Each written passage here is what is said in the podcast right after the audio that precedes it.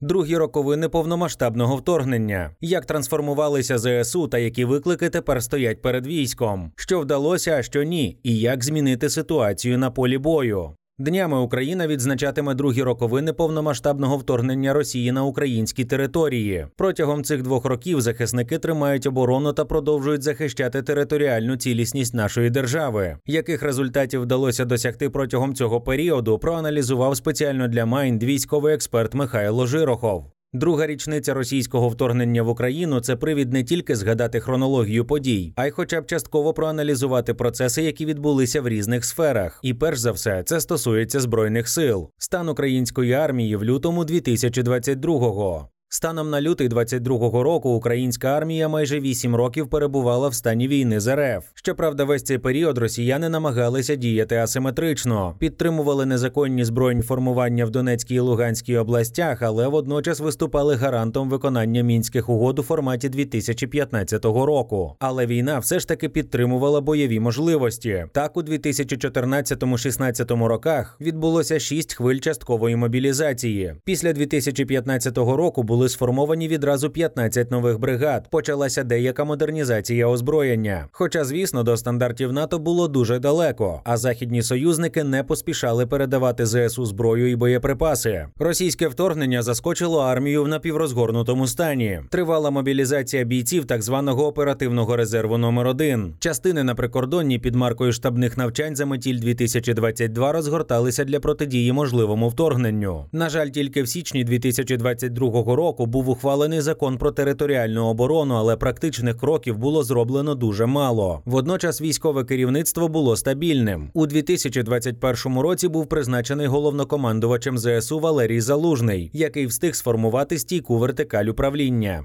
Хід бойових дій протягом двох воєнних років. Перші дні вторгнення були дуже важкими. Росіяни за дуже короткий строк змогли вийти на підступи до Києва, Харкова, Сум та Чернігова, взяти під контроль південь держави. Але перші ракетно-бомбові удари росіян по місцях постійного базування військових частин та складів виявилися здебільшого холостими, адже буквально за пару днів до вторгнення частини були розосереджені. Найбільш показова в цьому плані ситуація з військовою авіацією. Бойові літаки перелетіли на запасні майданчики, а транспортні на аеродроми в Польщі. Витримати перший удар по більшості напрямків армії вдалося завдяки дуже швидкому стихійному формуванню підрозділів територіальної оборони, куди, крім бійців, які вже мали бойовий досвід, увійшли й прості громадяни. І очевидно, що основну роль зіграли швидкі постачання зброї від західних союзників. Причому дуже вдало був вибраний асортимент. Переважно на той момент це були стрілецька зброя, протитанкові засоби та ПЗРК.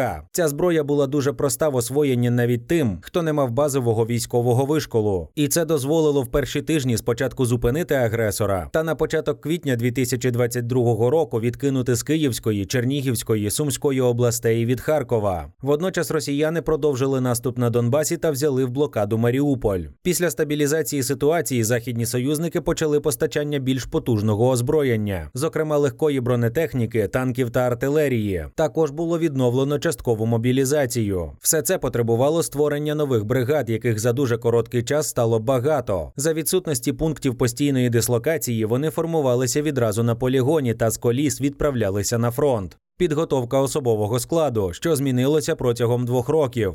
Саме тоді були закладені певні проблеми, які відгукуються й понині через два роки. Це перш за все недостатня підготовка та мотивація рядового сержантського складу, фактична відсутність базової воєнної підготовки в офіцерів. Більшість із них закінчили лише військову кафедру цивільного вишу, та й то, як правило, 10-20 років тому. Крім того, недостатнє опанування західних зразків озброєння, які до того ж поставлялися стихійно, і тому їхнє обслуговування було величезною проблемою. Намагання розв'язати проблему проблему підготовки особового складу завдяки відправленню цілих батальйонів на полігони в Європу і роботи з ними місцевих інструкторів виявилося шляхом в нікуди. Європейці 30 років готувалися до проведення миротворчих операцій, тому нічому не могли навчити українців. Виняток фахова підготовка розрахунків ППО, танкістів, артилеристів та пілотів. Однак протягом 2022 року українській армії вдалося провести дві успішні наступальні операції, у ході яких був звільнений Херсон і більша частина Харківської Харківської області. Була спланована і наступальна операція на 2023 рік, і для неї почали акумулювати допомогу від заходу у вигляді бронетехніки та формувати штурмові підрозділи з вмотивованих військовослужбовців,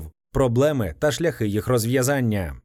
Але влітку 2023 року наступ на запорізькому напрямку фактично виявився провальним. З причинами такого результату ще довго розбиратимуться військові різних армій світу. Факт залишається фактом: цілої операції досягти не вдалося. Далі була вкрай невдала оборона Бахмута та Авдіївки. Все це в цілому призвело до того, що на початок 2024 року президент кардинально змінив вищий щабель військового керівництва. Так на посаду головнокомандувача збройних сил України він призначив команду командувача сухопутними військами генерала Сирського. Таким рішенням президент висунув, по-перше, завдання сформувати стратегію війни на 2024 рік. А крім того, дав публічні вказівки, які передбачали, що кожна бойова бригада на першій лінії має отримати ефективне західне озброєння, розв'язання проблем з логістикою, отримання генеральським корпусом реального, а не штабного досвіду керування військами, створення ефективної системи ротації, підвищення якості підготовки військовослужбовців службовців. Отже, перед Сирським стоїть величезна кількість завдань, успішне виконання більшості з яких залежить не тільки від внутрішньої перебудови країни на військові рейки, а й від зовнішніх чинників. На цьому тлі росіяни просуваються вперед, хоча й доволі повільно. Крім того, очевидно, що Росія може готуватися до подальшого посилення наступу навесні, і це в умовах, що законопроєкт про продовження надання пакетів військової допомоги Україні залишається предметом передвиборчих дискусій за океаном і ще досі знаходиться на розгляді Конгресі США. Хоча Європа потихеньку прокидається і вже оголошено про низку пакетів підтримки з боку таких країн, як Німеччина, Швеція, Фінляндія, Нідерланди, Латвія та Естонія. Крім того, до європейських країн також додалася ще й Канада. Якщо підсумувати всі ці фактори, очевидно, що вони матимуть вплив на українську стратегію на цей рік, а це своєю чергою вплине на те, як Україна реалізовуватиме свої плани у 2024 році.